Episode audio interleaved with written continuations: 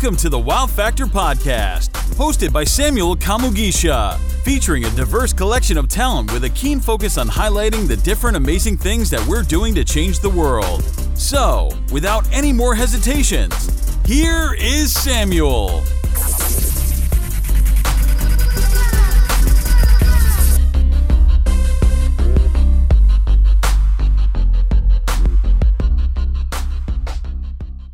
Today we have a very special guest on the Wow Factor podcast. He has over nine years insightful experience in digital marketing that covers SEO, SEM, and to mention but a few. He has worked in prestigious agencies like Group M, Lion and Lion, Consider iProspect, and Dentsu Aegis Network.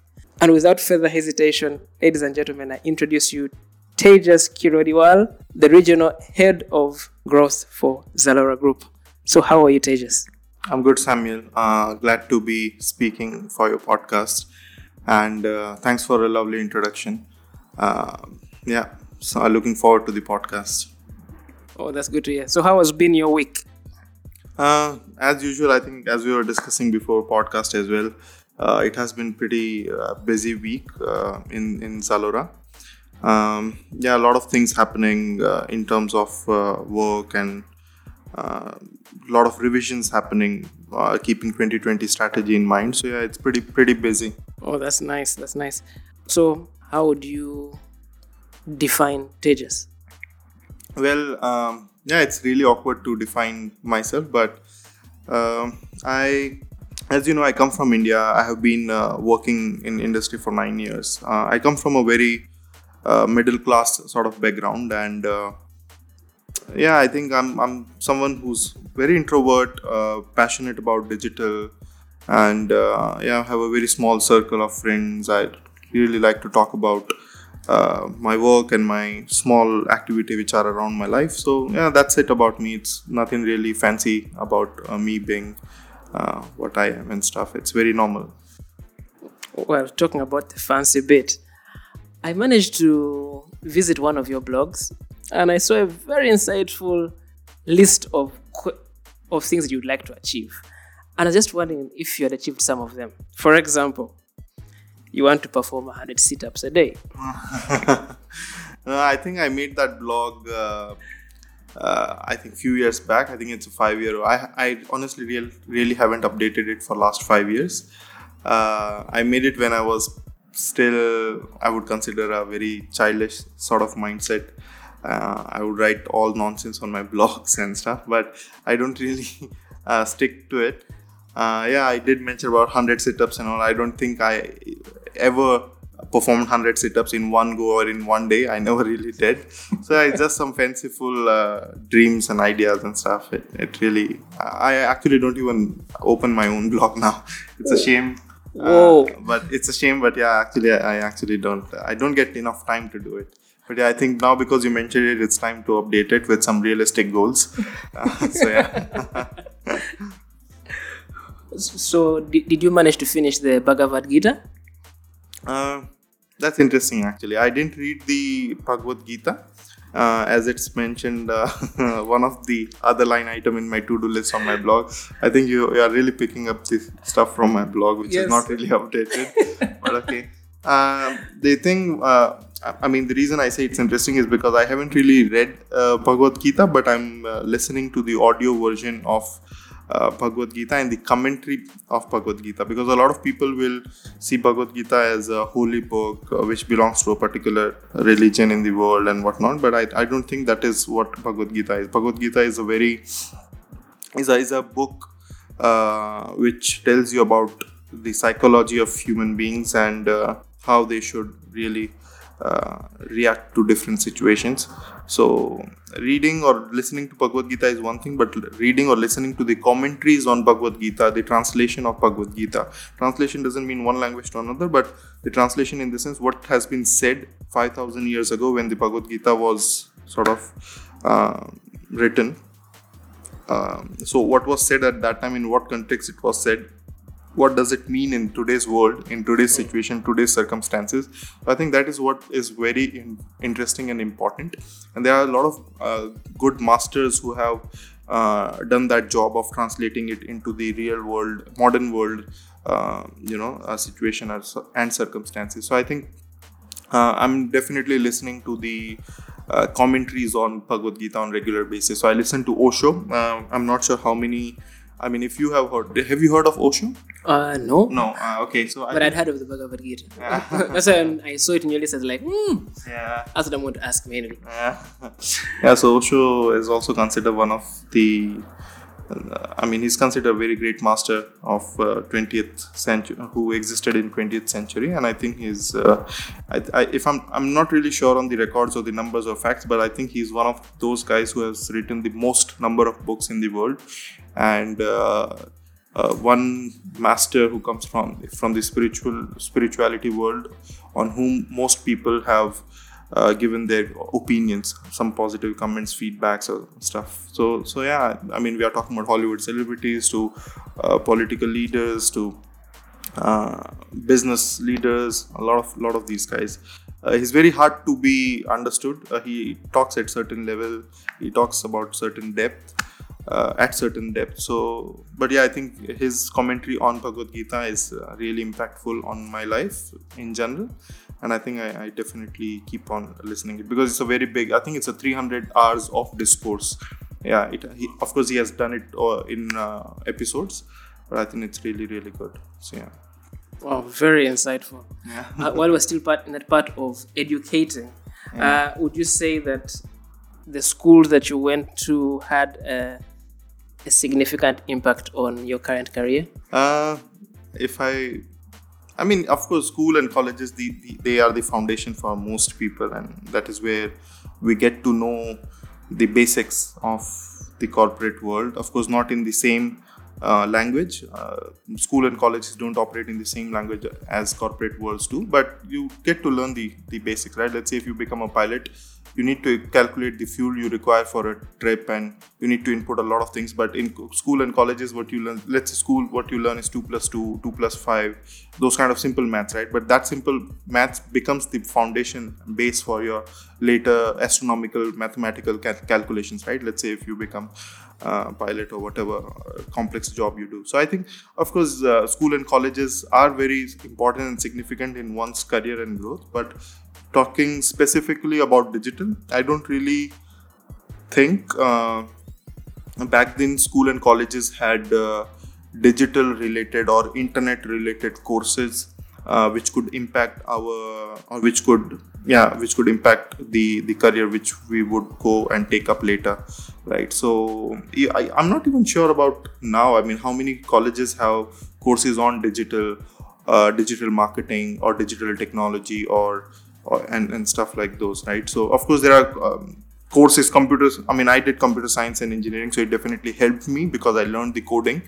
Uh, so, I, I understand how system works, how to build a system, be it uh, software, hardware, whatnot, right? So, it helps in certain ways but in digital when we talk digital marketing there was nothing really back then or at least the course i took the college i was in uh, nothing really but i think yeah the foundation wise I, would say it helped me because i learned html php these things were helpful when i went into SEO and especially technical SEO.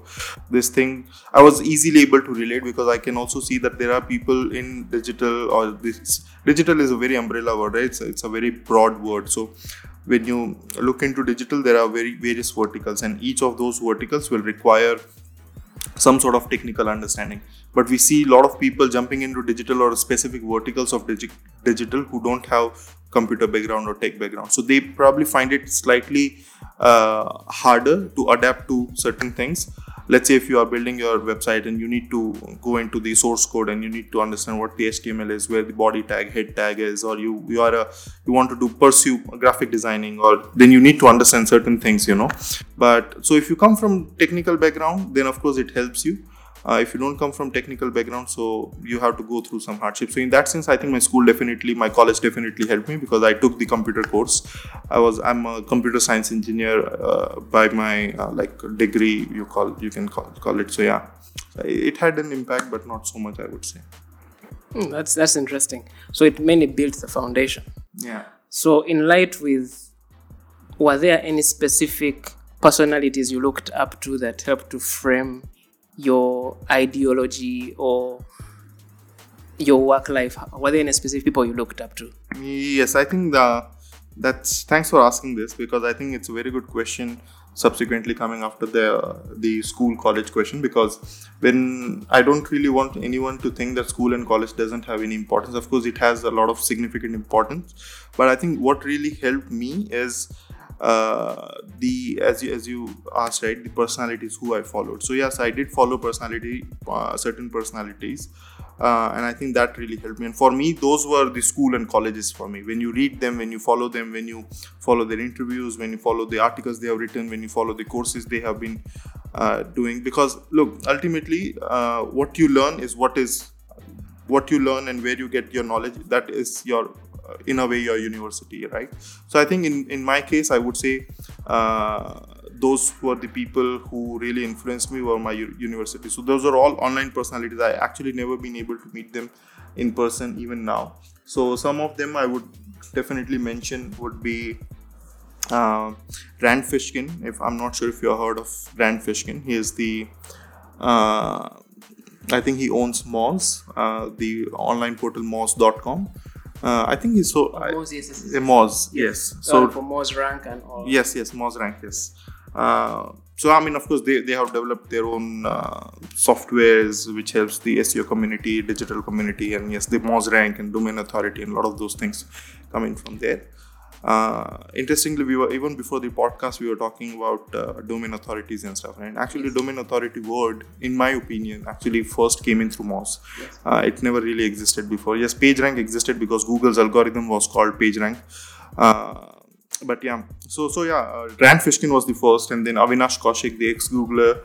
Um, I think his uh, mm, his blog. Uh, Occam's Razor, uh, Kaushik.net. I think that's really a really good blog. I think it has a niche audience because it doesn't really talk about surface level anal- digital analytics. It goes into some really good depth details of uh, digital analytics. So yeah, Avinash Kaushik is one. Uh, Rand Fishkin is, is other. I would say. Uh, then Peep Laja is is one. Um, he his portal is conversionxl.com and um, so yeah some of these guys uh, I, I, definitely followed for very very long time and i read their blogs um, and um, the courses which they offered. And i think that really helped me a lot. On that note i actually want to mention one more uh, sort of personality person who really helped me shape my career. And for me he was kind of my course or college or whatever you call it. Uh, my first boss kunal chauhan. Uh, he basically mentored me and one of my colleagues. Both of us had joined the Wow Journal, catalog of different captivating content spanning from amazing talent to tones of creative work. Founded by Samuel Kamugisha, a brand and growth strategist, his major focus is to ignite creativity through inspiration with an intention of being a catalyst for growth, whether it's for your brand or business. Log on to www.wowjournal.cc. That's W O W J O U R N A L cc. He basically mentored me and one of my colleagues. Both of us had joined at the same time. Me and my colleague Dhruti. Uh, so, so yeah, Kunal Chauhan played a he was catalyst in, in basically shaping our career i would say because he inculcated the habit of logical thinking in us. He, he inculcated the habit of looking at seo or doing approaching seo or doing seo in, in a way which not everyone did back then. Everyone wanted to go for shortcuts but he taught us the real importance of seo how does it really impact website? How does it add value to the internet world search engine world? Uh, so, though, if you look from a very short-term goal point of, I mean, if you keep short short-term goals in your mind, then of course those those uh, lectures or those teachings will will look like uh, boring. But now, when I see in a broader perspective, I, I feel uh, uh, it was a good seed which he planted in us. so, so yeah, I think he, Kunal Chauhan is one. I would say he's a very good sort of person who has influenced my life, along with these big stars, uh, stars of my afar afar industry, Rand Fishkin, Kaushik, uh, Avinash Kaushik, and, and these guys. Yeah. Wow, very, very, very insightful. So, a little bit switching more into currently where you are, more in business strategy and growth. Uh, you worked previous. You've worked in Dubai, India, and Malaysia. Which of the three markets can you cite is growing the most in digital marketing? And if possible, you can cite the reasons why.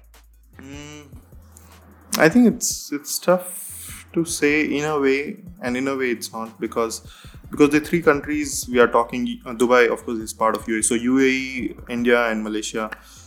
I think these three countries are very different are very different in many ways india is such a big country such a big population. When we see big population of course you can expect big companies there because it's a big market for the companies because there are a lot of consumers right? 1 billion consumers. So when there are 1 billion consumers of course there'll be more companies more companies investing money. So when the companies are investing money so marketing always will take place. And when the marketing uh, happens in a place uh, where there are 1, 1 billion eyeballs uh, 1 billion co- consumers that market is more likely to evolve faster right because there, there is consumer there are companies there is money lots lot is happening there the technology will be adopted faster there although india is not as advanced as malaysia or uae i mean some parts most parts of india but uh, i think uh, when it comes to technological advancements, uh, especially the digital ones, uh, internet world uh, technological advancements and skill sets. I think India definitely is much ahead of uh, Malaysia and UAE in that sense, and hence I think digital side also I think it's a more mature market. I would say both in terms of finding the right skill set of course there are a lot of people who brag a lot of things on on linkedins and freelance portals and whatnot but uh, it's not very hard to find really skillful people in india as compared to uae or the uh, or, or malaysia. Even you look at uae right dubai there are a lot of if you look at the digital industry you'll find expats. They are not like local local people. Even here right i mean um, of course we, we, here in malaysia we see local people coming up which is really good for the local economy and the future of malaysia. But there are a lot of expats. You yourself you are an expat working in a digital marketing agency i'm also an expat working in a e-commerce uh, uh, company so uh, which is of course good for us but what i'm trying to say is that malaysia and and and uh, and and UAE, Dubai are not as mature in terms of digital marketing, both from skill set point of view and both from adoption point of view. So if you even look at few digital case studies or examples, so for example, e-wallets and stuff, right? So e-wallet is now getting more and more hype in in Malaysia. Of course, it has been there for a few years now, but not the in terms of adoption, how many people have been using it, and how seriously government has been taking it.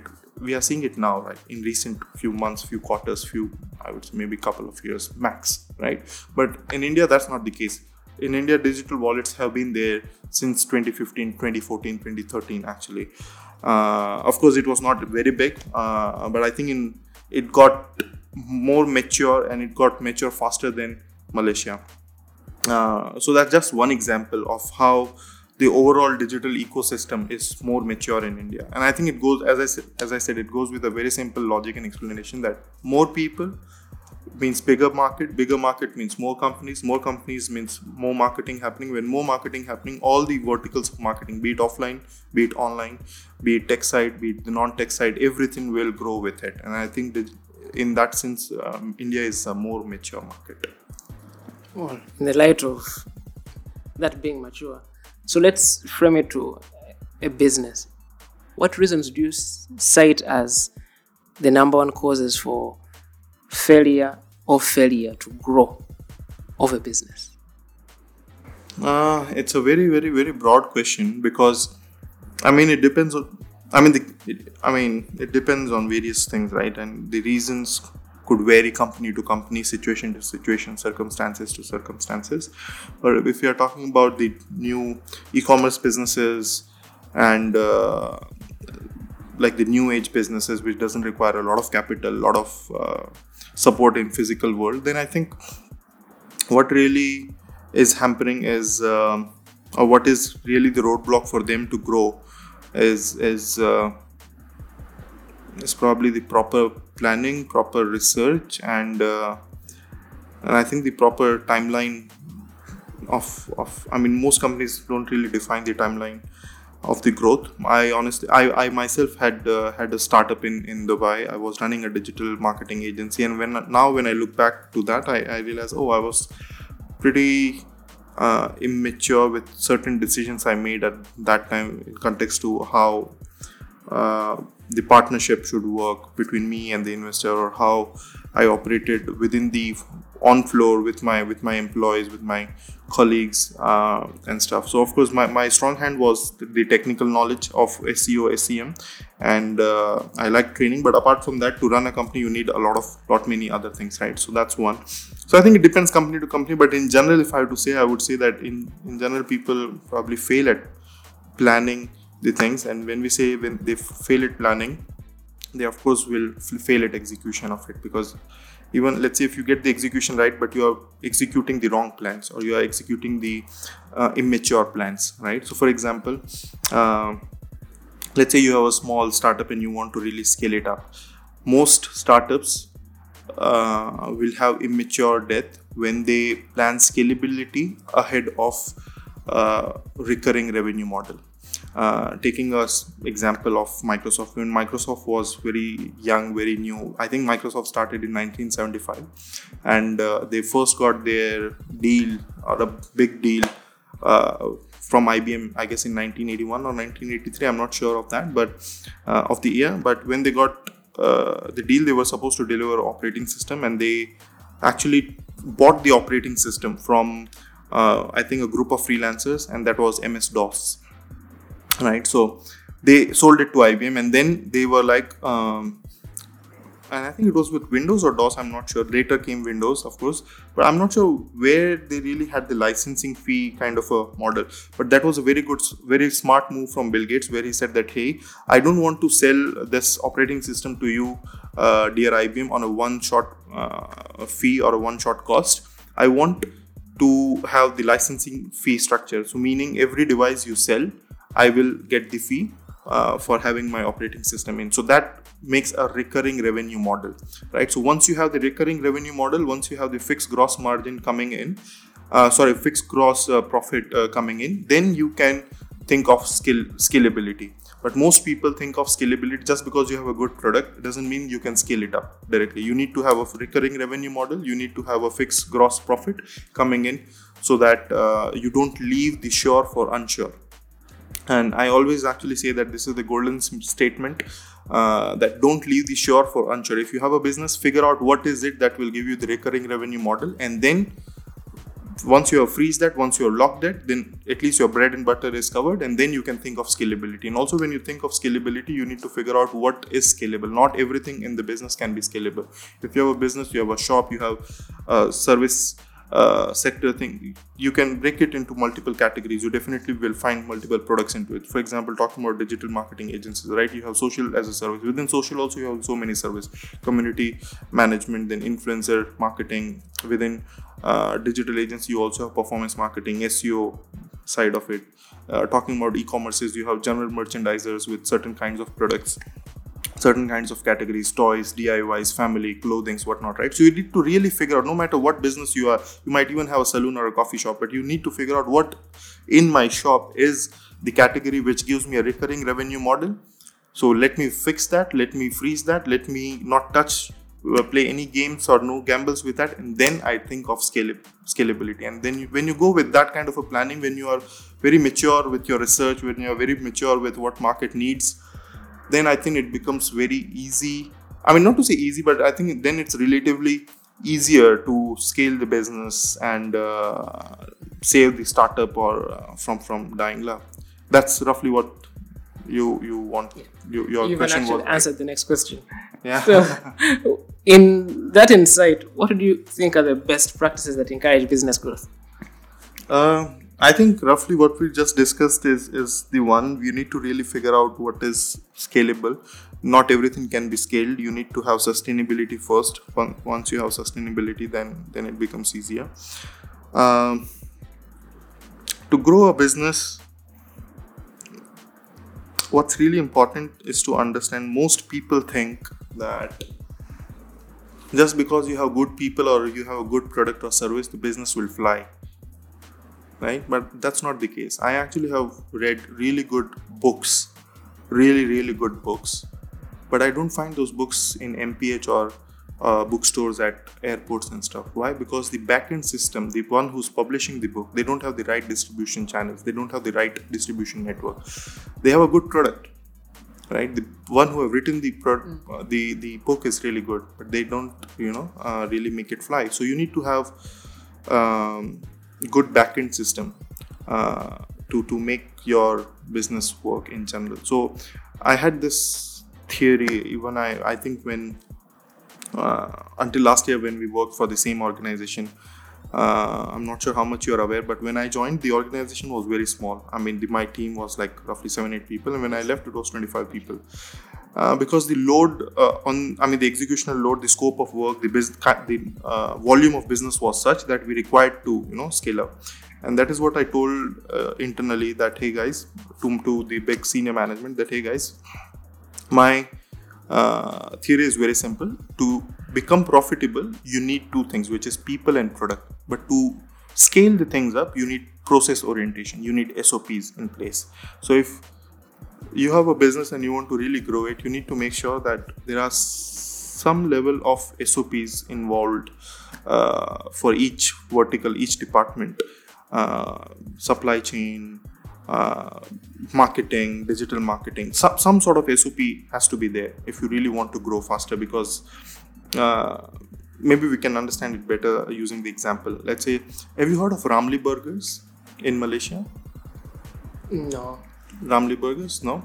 It's, uh, I mean, if, if Malaysian listeners are listening, I'm sure it's pretty pretty common, uh, well known within the uh, within the local people here. So Ramly Burger is a sort of burger brand you you find on the streets at the same time. I think there are some huge outlets in in KLCC Bukit Bintang area. I'm not really sure which area, but I've of course been there.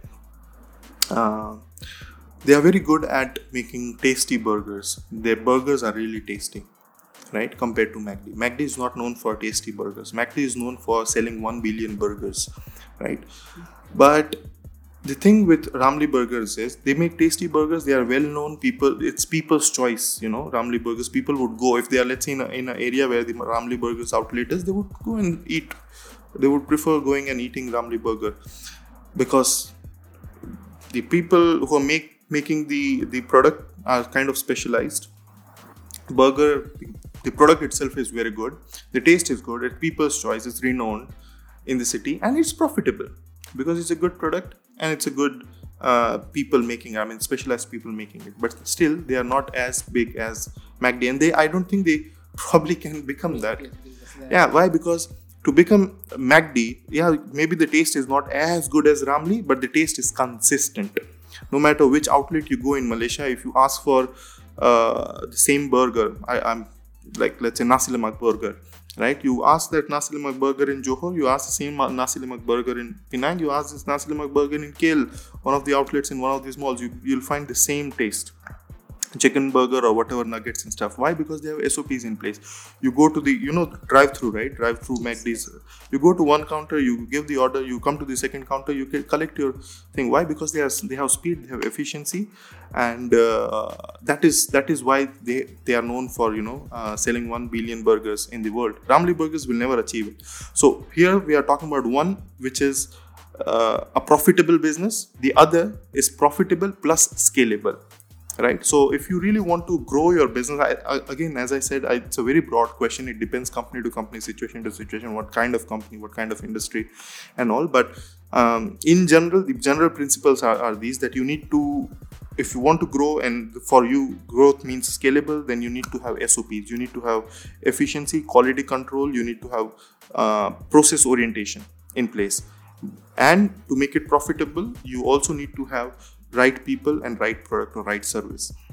In that's that's one side of uh, of sort of general practice or principle i would say. The other side is understanding the consumer also is very very very very important because uh, some companies uh, maybe in the beginning because when they are slim and they are, when they are very uh, lean it, it's very obvious that they would focus on each and every aspect of it. But then when business grows they also start growing with it. The company becomes big. The priorities of the same people changes.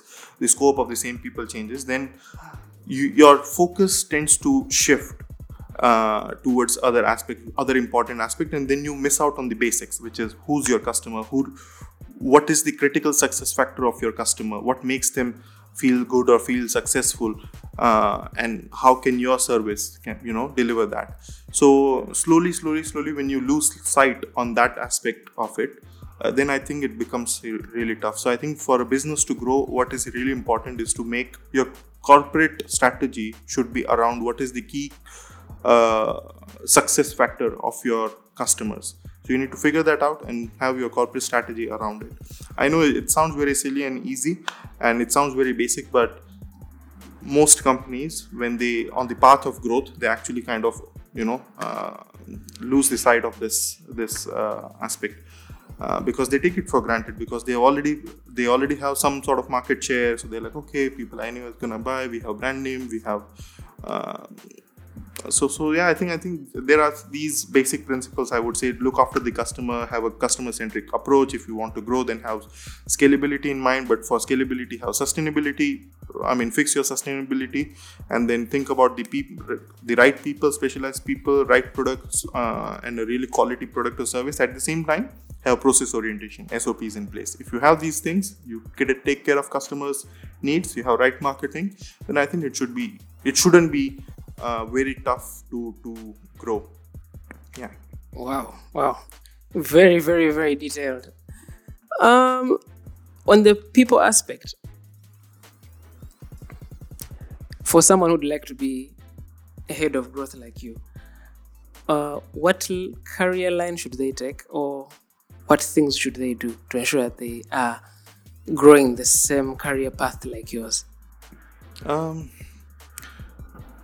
there's no real straight answer to this because let's say if you ask someone that hey how to become a mechanical engineer or chemical engineer? Then it's very easy to i mean it's relatively easier to answer and say that okay go and opt for a mechanical engineering course and do it. But there are no like growth marketing courses right? Growth marketing is a sort of a hybrid role which has been recently created. Uh, and one thing we need to understand is that in general when you look at uh, so first of all i mean the listeners who actually don't know about growth marketing and also growth marketing is is basically a subset uh, or, or is part under marketing i would say. Um, and we'll talk more about what growth marketer is or what growth marketing really means. But before that uh, need to understand this is part of marketing and specifically digital marketing i would say so, if you look at digital marketing itself, digital marketing on a scale of 100 or 500 years is, is very new, it's very, very young, very uh, in, the, in the early stage, right? You, you look at the sofa, you look at the table, you look at uh, road, you look at vehicles, look at things around you. Everything existed 100 years ago or a few hundred years ago. So, meaning if it existed 100 years ago, the skill to make the sofa or the table or the car or the building also existed. Civil engineer, automobile engineer, carpenter, you know, whatever. So, these skills existed. Internet or digital marketing or let's say internet in general didn't exist 20 30 40 years ago. It's fairly new. For common people it didn't actually exist 20 years ago. Maybe yes it existed for army and uh, networking really happened uh, early in 1960s 70s and whatnot. But for normal common people like you and me actually didn't exist for last 20 eh, before 20 years right? And that's internet. But then you talk about marketing. Marketing also has a shift from offline to digital.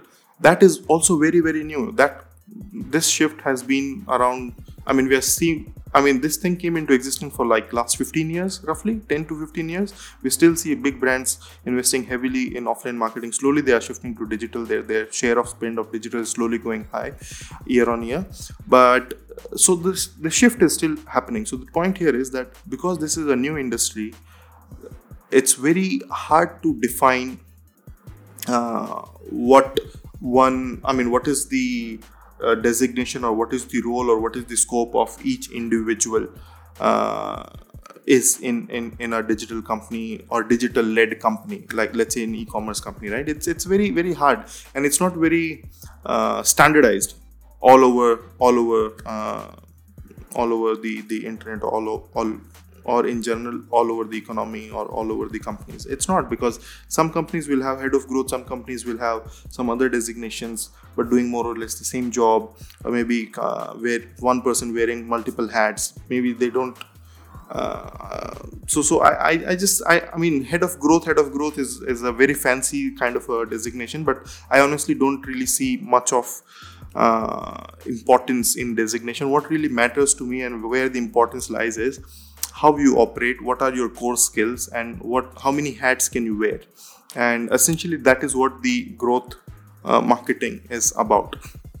In general let's say when we're talking about digital marketing when we say we, we said right that digital marketing is an umbrella term and there are specialized specialized uh, verticals under it seo social uh, performance marketing and stuff right? So when a person is working in a specialized sort of vertical within marketing the person will have will only think about that solution that service the the the skill which he has. Let's say you you are very good in social or let's say i'm very good in seo hypothetically saying right? So um, i'll only think about that. But when you become a growth marketer you don't really have to think about one kind of a solution. You have to think of a holistic solution. You have to think about a long term solution right? So that is what i think the growth uh, marketing mindset would be that you want growth no matter how the growth comes from whichever vertical you should be able to uh, deliver or lead the vertical.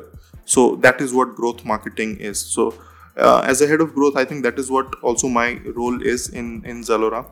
Uh, that in e-commerce business is also very dynamic. So if we want growth in terms of new customers or new source of NMV, uh, revenue we call it GMV, NMV in e-commerce industry. So yeah, revenue in general. So uh, new uh, source of revenue, new new source of customers, new source of, or maybe keeping the customer stick loyal to your uh, to your brand, getting the repurchase rate higher, getting the recurring money, recurring revenue for them. So how can we get that? So you don't really think about one solution of marketing. You have to think very holistically, and that is what growth marketing is. Now, now coming to your question of what can someone do to become a growth marketer? I think the very simple answer to this question is think like an entrepreneur think like as if it's your own business because when you think like an entrepreneur you will do everything to save your business you will think of suddenly when you change your lens you from become from employee to entrepreneur uh, you don't literally have to become don't really think that oh i have to start a business or, or so.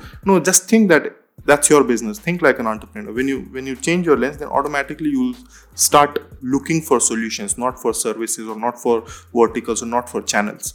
In general market in marketing uh, world digital marketing world people will look for channels. Oh okay let's start social as a channel for our business. That will be very good to you know address the uh, customers consumers la la la to entertain them or to create the hype or to create the brand brand presence and what. But then you are still thinking about a channel. You're not thinking about the holistic uh, marketing approach. So you're not thinking about the the overall company's goal which can be uh, met through uh, omni-channel sort of uh, strategy right? So so you need to think like an entrepreneur. That is the one simple answer. Uh, learn to contemplate, learn to, uh, yeah, basically develop that kind of a thing. But that's easier said uh, than done. What you really need to do is you need to have good understanding of each vertical of digital marketing. Then only you will be able to make sense of various solutions within the digital marketing umbrella umbrella. And then when you think like an entrepreneur you you know that it's it's like making a meal right? I should know that how much of salt i need how much of curry uh, curry leaves i need, need how much of pepper i need how much of water i need you. But to need to to put all of these together in the right amount you also need to have them first at, at with you on the platform right? So same way i think it's important to have a good exposure or good understanding, good knowledge, a good hands-on experience of all verticals. I mean, of course, it's it's pretty big now, but uh, there are a lot of verticals. And for example, influencer marketing was very small back back then. It was parked under social, but now influencer in itself is a very big thing, right? So it's very hard to get hands-on experience on all verticals of digital, but at least pick the core ones and have good exposure in each of it. Uh, you have to put some time. You have to give some career uh, i mean years uh, in your career timeline towards this. And then once you have good exposure you should have developed good understanding of the business. So you have all vertical marketing uh, vertical experience expertise. At the same time you have good business uh, understanding good business knowledge. You combine both of them. Things start thinking like an entrepreneur then i think it's very easy to uh, be ahead of growth. Yeah. Wow. wow. A good chef knows his ingredients. I think that's a summary of what you're saying. uh, sorry A good chef knows his ingredients. yeah uh, roughly lah. so yeah you need to have all your ingredients at the same time you should know that what is the recipe yeah all the ingredients and you should know the recipe yeah Okay. Um, artificial this is currently on a steady rise. So different people are talking about it. Elon Musk, and to mention but a few. So, what would you say, or what would you predict as artificial intelligence having an impact on digital marketing? How do you think it's going to impact digital marketing in the next ten years? Well, artificial intelligence, I think it's definitely an overused term.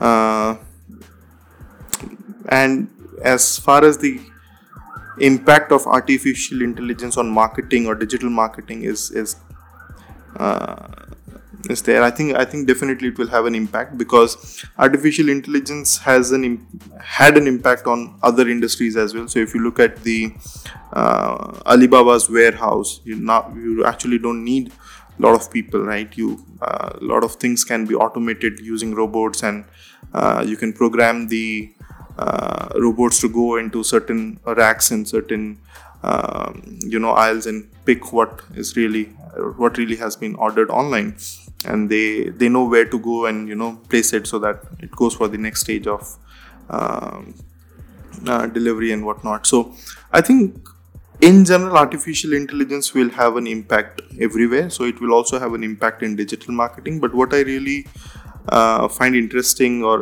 amusing is that some people uh, get kind of paranoid with artificial intelligence saying that oh now we're gonna lose our jobs. Yeah uh, or after a few years our jobs will be gone. Um, as i said uh, earlier that we need to look at digital marketing on a scale of 100 500 years and then we need to understand that this is a very young industry. This is a very new industry. Not many things are are standardized yet. It is still in evolving process right? And it will always evolve because i think the kind of industry this is internet evolves technology evolves. So of course the way we market also will evolve. Artificial coming artificial intelligence coming uh, into digital marketing only will help uh, consumers will only help companies uh, reach consumer in a better nicer way in a more relevant way. Uh, as far as jobs are concerned i don't really think it will cut down the jobs unless you don't change with the time. It's like this right? Let's say if uh, I mean, taking an offline analogy here, right? Let's say if the river looks good because the river and the water in river is constantly flowing. If the river water gets stagnant, it gets stuck somewhere for a period of time, it will become a breeding place for mosquitoes, right? Because river is only good when it's flowing with time, right? So same ways, if you don't change with time, you don't adapt technology you don't change with time you don't change make uh, you don't learn right things with the change in time then of course you you have the risk of uh, being consumed by the new uh, ways of working. You will be you definitely will will be left behind. And it's not just in context to artificial intelligence it's in context to a lot of things in, in general uh, that we see around us so f- as i said i mean uh, as far as jobs are concerned i don't think that will be a big threat as you if you are really aware of how artificial intelligence or which area of operational activities artificial intelligence will take over. So for taking an example here let's say if someone is a performance marketer is a paid marketer uh, runs google ads facebook ads and stuff then of course those are the areas which are highly likely to get automated because of artificial intelligence. All the brands needs to do is fix the budget get get the creatives. It now in fact you see this dcos dynamic creative optimizations and a lot of other features where the you need to give seed creatives and it will automate it will automatically create the new creatives right? So basically brand needs to give budgets and creatives seed creatives and that's it. Everything else is kind of automated. So there are certain areas of operational activities which definitely will get impacted. In fact there are certain ai uh, tools like Albert AI and uh, Windsor.ai, if I'm not mistaken. They are performance marketing uh, automation in many ways. I mean, uh, the, I think I'm not really sure about which brands, but I think some insurance brands have adapted these uh, AI tools and they have cut their contracts with the they have they have end, ended their contracts with the performance marketing agency so in a way yes performance marketing agency lost the job in a way the guys who were working on the accounts of insurance account uh, insurance client uh, lost the job because uh, that particular insurance company has onboarded the AI tool. So yeah, there are certain uh, operational activities which are of course you know uh, gonna get impacted by artificial intelligence but it still doesn't impact your job because you as i said you need to change with time right? So if you really know uh, performance marketing well you can go to the strategy side of it. You can go to the analysis side of it. You can go to the um, uh, you can basically lead how the things will, will operate because artificial intelligence can do a really good job can automate the things but it can't really think it can't really replace a human in terms of how you think because thinking is a very complex job. You can code something you can program something in a machine and ask them to uh, operate in certain ways certain uh, in certain ways or certain format based on the situation right? So taking again the example of the performance marketing one. So if i know my ads are not performing good then automatically re- reduce the bid so i can i can program a computer like that i can program but i can't really program a computer to think that okay if there's a coronavirus in the uh, in the society and people and that is why the behavior of uh, users have changed towards online shopping, be it increase or decrease or whatever, then how do you adjust your strategy for next quarter? How do you adjust your strategy to get more money for uh, next quarter through digital marketing? Right. So those things you can't really program within uh, through through an AI. Right. So of course there, there are subsets of your strategy which can be offloaded to AI, but not the complete part of it. Still, the bigger portion, the bigger uh, chunk has to be done through analytical thinking through uh, so so i think i think uh, people need to change uh, how they look at their job. It's not that okay i learned something and i i will make bread and butter out of it for years and years. You learn something that's fine but you also need to have a situational awareness the uh, in general the industry awareness that how industry is moving. And it's very easy. For example i started with seo but then i moved into uh, paid side of it social media paid social media paid uh, search engine marketing paid display programmatic. Then i moved into analytics it's all interconnected it's all very interconnected uh, analytics. And now i'm uh, head of growth working in an e-commerce company because it's it's easy to move move on. You need to really understand that you can't really stick to one and can you know. So so yeah i think in context to job it's not really something to worry about. As long as you use your brain you, you you become analytical you become you go on the strategy path of it. But in general also let's say people who are currently the performance marketers or uh, seo guys or social media guys and whatever if you are doing the operational job ground level work you don't really need to worry because ai is a very hyped word is a very overly used word and there's no threat in my opinion happening very in in coming years yes these things will become mature. As i said the industry is very new. It's it's it's in a very young stage. These things will become uh, i mean are the future ai and machine learning and stuff. It's already happening but it will not like take away the job like now now or next year or next to next year. It will take some time. It will definitely take some time. Uh, so yeah i think i think that's my take on artificial intelligence and machine learning in in general. It's good. It's it's here to help us. It's here to help companies save money and make right decisions, reach relevant people as far as marketing or digital marketing is concerned. At the same time, it's good for consumers also. They have to see less um, irrelevant stuff uh, in terms of advertisement and, and marketing and also. So, yeah, I think that is what it is.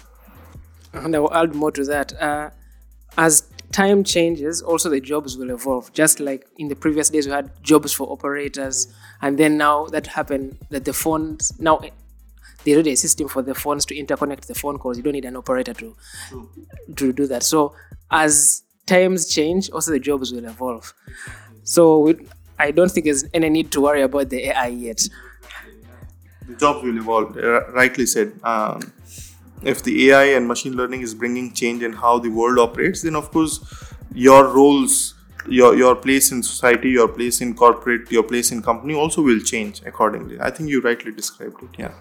That's great. So, as we look more in the dimension of management and leadership, uh, what would be the most common bad management practices or habits that hamper an organization's effectiveness and growth? I think there could be many things. Again, depending on the company, how big the company, how what kind of people work in there and whatnot. But I think in general, I think people. I mean, if you look at the growth or the or a, or a growth timeline of an individual, the one the one let, let's say taking an example of a fresh grad right? A fresh grad starts his career in a company. So he's he's at the bottom. He's doing the ground level job. He's doing the operational he's he's basically engaged in operational activities right then so basically he's part of the team. He's part of a bigger bigger team. Then he grows after certain years he becomes senior then he becomes a manager then he becomes even senior manager goes even go keep, keeps on getting higher higher higher right? Assuming that he's progressing he's learning and whatnot. So what's really changing here is that he where the people he used to interact with and the people who he uh, works on a regular basis the team he is part of all of that is changing. So when he was a fresh grad when he was junior he was executive level and stuff he was part of the team. Now he's not really part of team he's part of the meeting rooms most of the time. Let's say when someone becomes really big right? So when you are part of the team when you are manager when you are like junior and manager you, you can sense what's really happening in the team what's the real life challenges real time challenges of the team while doing the execution. Because those small small things adds up. And those small small things solved at the right time keeps the engine running for the company basically. But when the person doesn't spend time within the team and spends most time in meeting rooms so basically is uh, not really being able to to uh, get the real feel of what is happening on the floor what is required on the floor. And let's say if he doesn't even have a good sync or a right channel to know the feed to know the uh, to check the barometer basically from the lower levels or from the other departments which where he used to have good uh, reach uh, in his previous experiences then that is something really bad because then there is a disconnect between the lowers and the uppers. You know what i mean? So what i'm trying to say here is that uh, there are various reasons but one of the common reasons which in my limited experience in my limited uh, uh, years in, in industry what i have noticed is that a disconnect between lower and upper management uh, lower ground level team and the upper management uh, is, is is something to be avoided. There has to be a channel where the ground level information the ground level uh, problems the ground level success the plus neg and the minus both the sides gets reported and uh, to the to the senior management in some or the other way.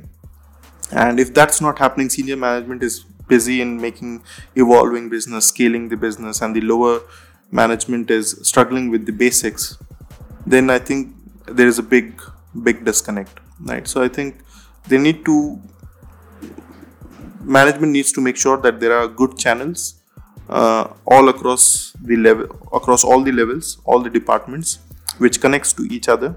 And the right information the critical information is being passed on regular basis so that the right decision can be made. That's number 1 number 2 in terms of management and leadership i think what is important also is to understand the people really well. Uh, because yes you hire a skill set but the skill set is sitting within a person and a person is not just a skill set. A person is a sum total of emotions experience attitude and stuff. So you need to be really good with understanding people figuring out what people really want because ultimately for a business to grow or for a, or, or for a business to fail what really is required or what really is the difference is the kind of people who are there. So as a senior management if i don't really engage with my with my uh, people on ground or people across various levels. I can't if i can't influence them if i can't really figure out what group of people are really enthusiastic what group of people have high skill what group of people have high will what group of people um, are, be- are becoming becoming the negative or creating the negative nexus then i'm failing as a senior management right?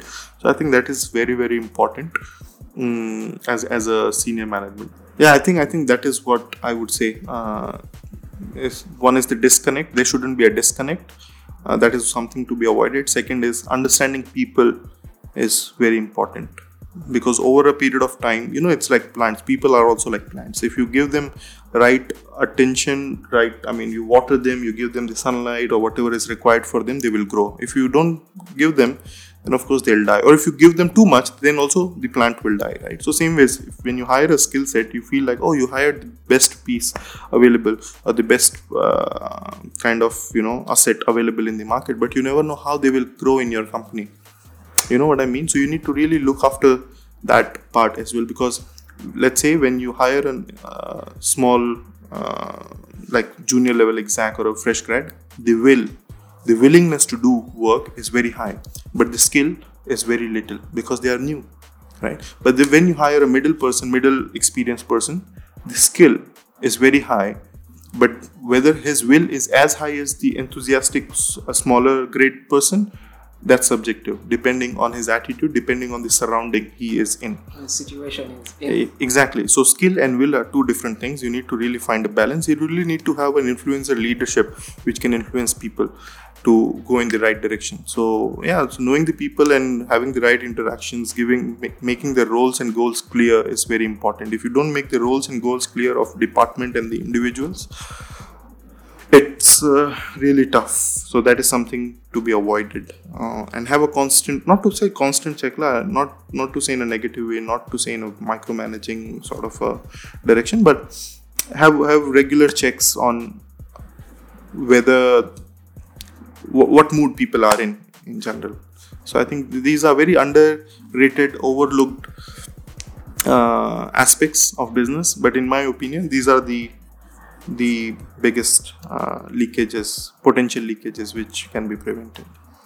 Uh, from what, from best on observation, uh, I I see usually the disconnect increases with the size of the company. Usually, when companies are smaller, the it's a little bit more intimate as a startup. But the moment they get more funding, then they they scale up and they begin to focus on the profit and ignore the people who they brought in. Yeah, I think I think that's true.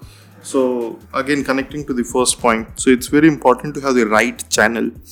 Uh, channel doesn't necessarily mean the meetings or the forums; it also means people. So you need to have right managers, right, uh, right managers in place, and their role also should be defined. Not every manager should focus on the technical side or the customer side of it. So there are some managers who should be doing the people management. So you know i usually put it this way in, uh, in my workplace that one should be very good with people management process management and kpis management. So kpis is your business kpis management process is your business process management and your people management. So all, these are the three three things. Some people just because they are good with kpis management or technical skills they, they go ahead. But that shouldn't be the case. That you should be you should find the right balance to create the channel the channel uh, the connect between the upper and the lower management. And the right balance is someone who as i said right uh, someone who's good with people management process management and kpi management. All right. So for someone who is uh, who needs to, who intends to become a, an effective manager what should they do what things should they put into consideration? what would be your best advice for such kind of people?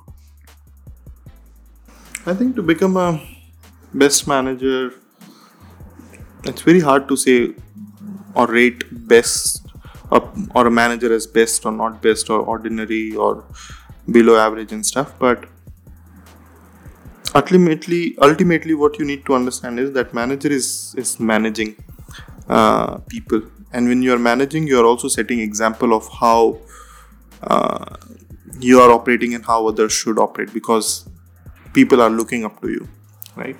So be conscious about small things smaller things which usually the smaller uh, junior fellows will notice so i think that's one thing very important be it your soft skill side the way you how you carry yourself what's your body language like are you getting panicked i mean are you panicking for small small reasons uh, how do you react in the uh, tricky situations. Uh, so I think those are the soft side of it. What's your uh, empathy level like, right? And so those are the soft skill side. The on the hard skill side, I would say to set and to set right example for the team uh, especially talking about digital because i only worked in digital marketing agencies or digital marketing or e-commerce space or digital world basically i would say I can only give such. I can take example or I can pick example from from these uh, sectors and my experiences. So so yeah, for talking about digital marketing manager, I think it's very important to set right example and to set right example technically, you need to have hands-on experience. At the same time, you should be willing. I understand when you're a manager, you're not doing everything on your own, but you should be willing to uh, put your hands into the dirty work and get the things done so that people feel that you are not just someone who's sitting up there and giving the instructions but you are someone who's ready to come and pull that pull them out of the hard situation or, uh, or or days when uh, everyone's busy everyone's uh, sort of disturbed with their work life balance and stuff. So get hands on uh, understand people well uh, make sure your soft skills are really up and high and yours because people are basically looking at you. So so yeah i think that is what i would say uh, are the some good qualities of uh, being a good manager. And uh, mm, in general i think manage management in i mean you can management is something you know like you can't be good at it unless you master it with yourself. So let's say if i'm not good at managing myself my own time uh, my own work then it's or my own mind my own emotions then it's very hard for me to manage five other people or 10 other people or 15 other people in my team right? So it's very important to have balance within yourself in your personal life at the same time your professional life because both are connected in many ways. You can't really switch off your personal and say that okay now these eight hours i'm only pers- professional. Because if something really is happening in your personal life that will have an impact on your professional life. If you have a bad day at office then of course you come and uh, have you know you behave accordingly in your personal life as well. So i think need to have a really good balance in your both personal professional life and uh, manage yourself pretty well uh, be it your emotions be it your timings punctuality or, or anything. Because when you become manager as i said people look look forward to you. Your responsibilities increases.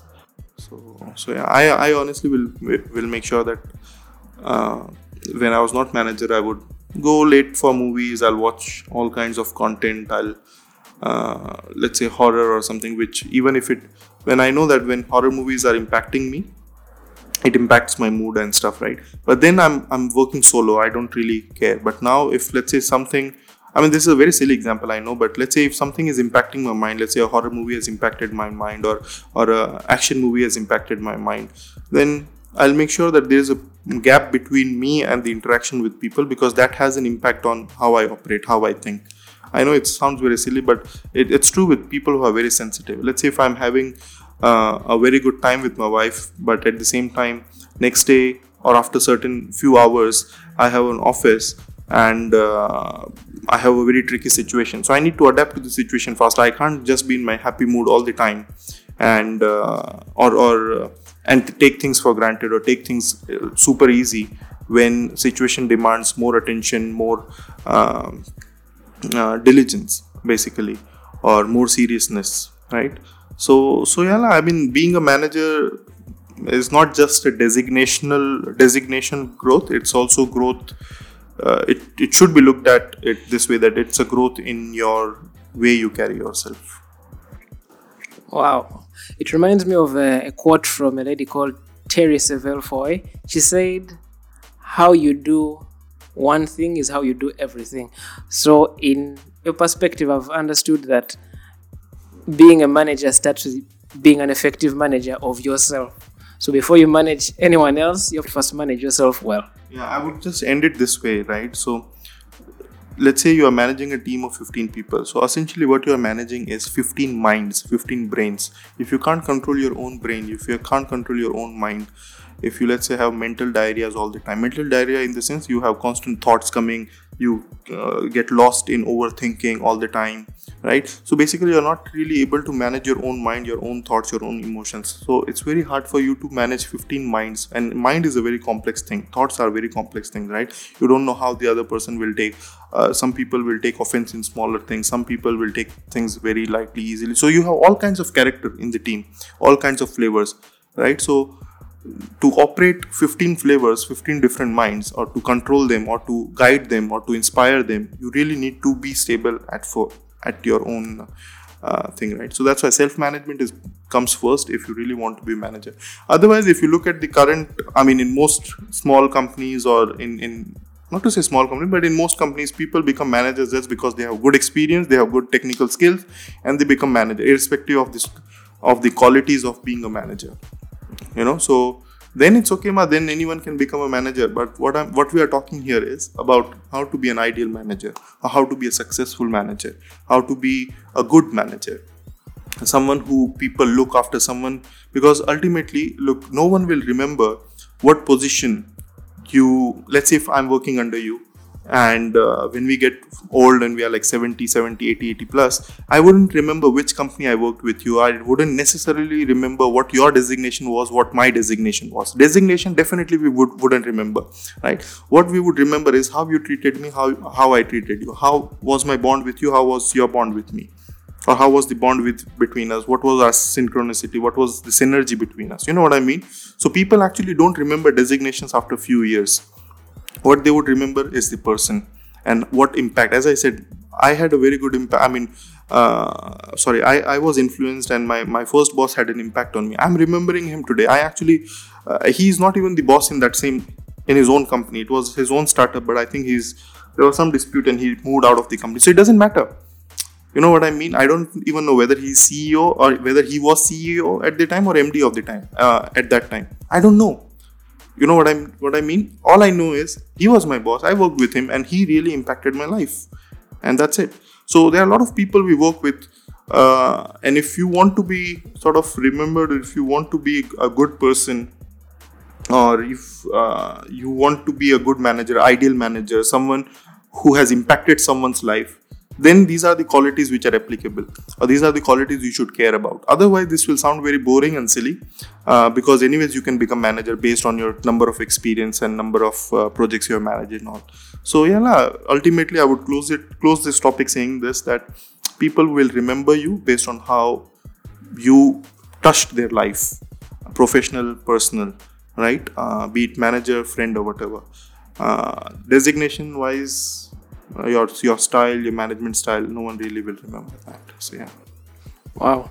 So as we look to the future, where do you see yourself in five years? It's very tough to say because uh, I know a lot of people will make plans ahead uh, in in in advance and stuff. But I I'm, I honestly don't really make such plans, and I don't really know how my next five years will be or where I want to be what I know is that this industry is very new. What I know is that what I uh, what I know is that I love doing what I do currently. Uh, I'm passionate about digital. I, am passionate about teaching uh, digital to people, digital skills, uh, skills on digital channels. So, yeah, I think that is what I would be doing. uh, maybe at some different level different stages because i think we we were doing digital even day one of our job we are de- doing digital even now the difference is the levels at what we are doing the companies at what we are doing. So i think i'll be uh, I'll, I'll be working in some companies at some bigger level bigger projects bigger roles bigger scope and uh, influ- will try to influence more people. Hopefully that is what i i, I see myself at. Uh, as we were discussing before the podcast during a casual chat that i actually regret uh, or not to say regret is a very strong word. I i, I actually miss uh, or i fail at uh, making time to write blogs and stuff because i created my blog and i still have a few articles up there I, I really love that part of of my job and my my career. So I think if something related to my career and my job in next five years, I really want to see myself influencing people or helping people and doing bigger bigger things for bigger companies and stuff. Uh, I actually had my own agency and stuff, and I, I realized that that's not really for me because I failed at it, and I think it requires some kind of firmness to be an entrepreneur. I don't think I'm very firm. If I if I'm able to get that firmness in next five years, I might I might see. It's as I say, right? It's very hard. So as of now, that is what how I see my next five years. But again, uh, things might change, opinions might change, as as we discussed a while ago. That people are like plants; they can grow as well, and uh, how they grow, you never know. So what changes happen in me? Uh, what kind of thought process? What kind of qualities I, I Im- imbibe in me in next five years will really uh, decide where I end up. But as of now, no such plans. I don't really make plans so ahead. I don't know what I'm gonna wear tomorrow, what I'm gonna eat tomorrow. Five years is a bit too too long. so yeah. So yeah. okay. Um, away from the five years topic. So, in line of success, what would be your recipe? Hmm. I think one thing I really want to highlight is self learning. A lot of people, this is in context to digital, of course, digital marketing, digital career, people who are in digital ecosystem. I think self learning is very, very, very important and the most impactful thing. I personally feel that uh, my growth or whatever uh, I have learned so far, whatever little stuff I have been able to do, is mainly because of self learning. Yes, it's good, and it's it's really we should be grateful if we get good exposure and we get we get to work with good people who can teach us something, who can add something to our knowledge portfolio, knowledge stack. But what really helps is the self learning and it's very easy in digital world. You want to learn a new skill you want to learn new strategy you want to learn about new platform you want to learn about new process what is what has been launched what is the new feature how can i make use of it how the other companies make you made use of it. It's very easy very simple and it's very convenient to find videos online. You it's very convenient to find podcasts and text and blogs and things online right? Reading material online. Uh, there are of course paid courses. There are uh, simple ones uh, free uh, resources as well. There, there is a lot of it. People what they don't do is they don't really take effort to go and search online. They're heavily dependent on people around or or on the company and stuff. I feel self learning is definitely important ingredient in the recipe of success i feel the key ingredient i would say in the recipe of success and uh, I, I always use in my team if I had to inspire someone or whenever I had a chance or whenever there was a, a situation, I always give this example that imagine someone doing a job 30 years ago and if they had to do some research, they had to get things done. All they had was their brain and that's it. Now, in today's time, you can simply go to google.com, search something, get ideas. It's so easy. It's so easy uh, we are talking about we in during our casual chat before the podcast we are talking about the pitch process and how you're getting involved in pitch process and it's so easy to let's say if you are stuck somewhere you don't know how should i articulate my my thought into slides it's so easy to go and google and look for some inspirations in google images write the I mean, key in the right keywords and look for the images look for the ppts look for the look what people are writing in the blog how they're articulating and you can find a way to you know uh, make a better presentation or a better slide right? So same way i think find the right courses write the uh, uh, read the right uh, content uh, have the habit of uh, yeah consuming right content related to your career. Self learning is the most important thing and uh, yeah uh, that is what i would say Wow. So self education is top priority. I mean, look, it can be different for a lot of people, right? But I can only talk about the experiences I have had. So, in my opinion, I think self learning is that has helped me the most. The most, the most, I would say. Any given day, someone asks me what has helped you the most, or what is the, uh, as, as you asked, right, what is the recipe or the key ingredient in the recipe of success? I would say self learning. You tell me, you give me any other, any scope, any role uh, within digital i'm more than 100% sure that with self learning i have to invest in myself of course i have to sacrifice my social media time i have to sacrifice my my personal time during weekends and whatnot i invest some time in self learning during those weekends and do uh, by sacrificing the other nonsense activities. If i invest in self learning and no matter what role or what scope you give me i'm confident i'll be able to do it. Yes of course it requires on ground experience and whatnot but given the past experience within digital and good understanding of the digital ecosystem and the digital marketing in general no matter what new thing you give me i should be it, it- i'm so confident about it. So you know what i'm trying to say is that people who are listening the young especially young ones the ones who are relatively uh, junior relatively new relatively less experience you just be confident you should feel confident based on your own uh, self learning so inculcate the habit of self learning first. Go read write content go complete the course online. Go uh, watch the videos write videos so so yeah i think that's that's very important. For other people it could be different as i say. Other people's uh, recipe could be different. Other people's uh, reasons factors could be different. But for me based on my experience the one which has really helped me so far and it helped me tremendously big time is self learning everything if the biggest credit of my uh, journey so far has to be given to something then i would say self learning Great. So what are you most proud of? I honestly never really thought of what I'm really proud of. If someone asks me what I'm happy about, then of course I have a lot of things to uh, answer. I'm happy about my my my my family, my wife, my job, uh, my passion. I mean, literally, when I'm sad, depressed about even personal reasons, I go and uh, read digital articles because that is a way for me to divert my attention. Uh, I, in fact, most times go online when I'm sort of not in the right mood. Of course, because sometimes you'll get angry. There are a lot of things happening around you, right?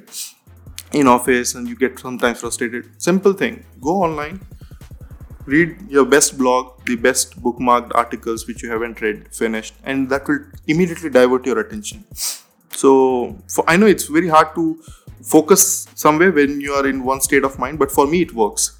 So, I would say I'm happy about a lot of things about my passion, about my industry, about my work, about my uh, about the people I work with, about my I'm happy because of my wife, because of my family. But what I'm really proud of, I honestly really haven't thought about it, and I honestly don't think I'm proud of anything. Yeah. All right. So how would you like to be remembered?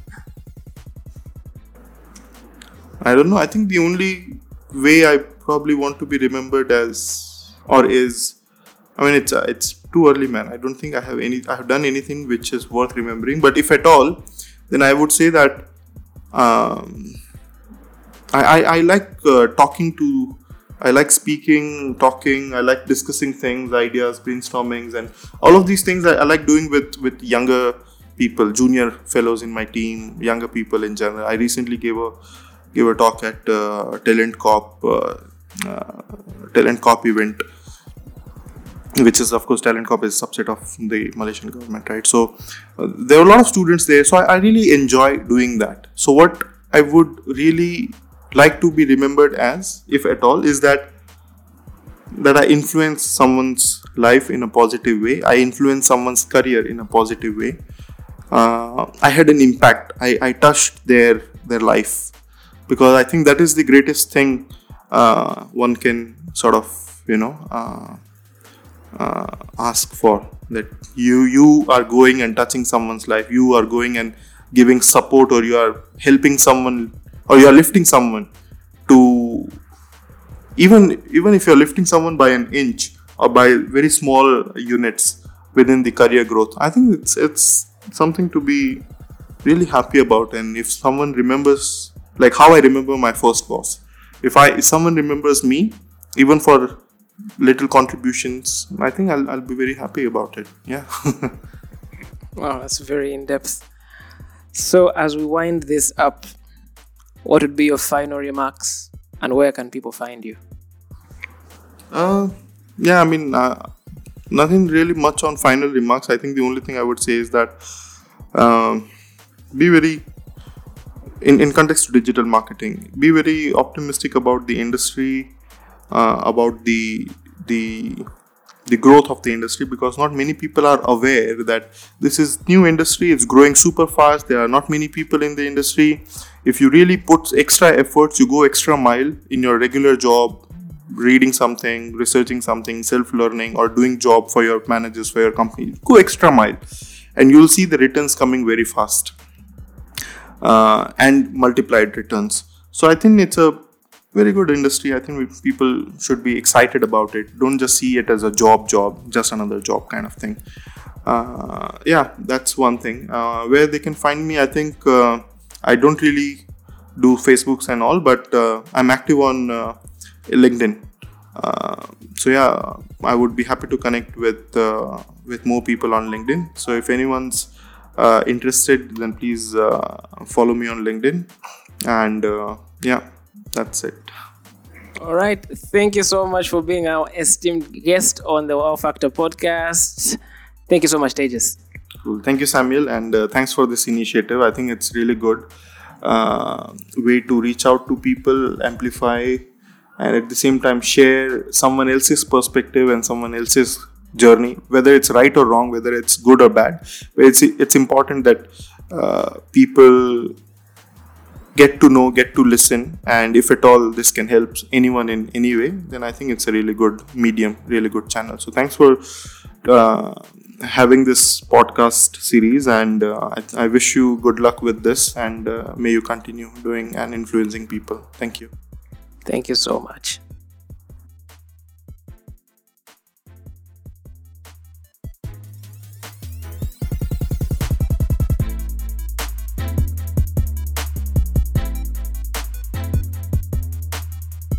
And it's a wrap.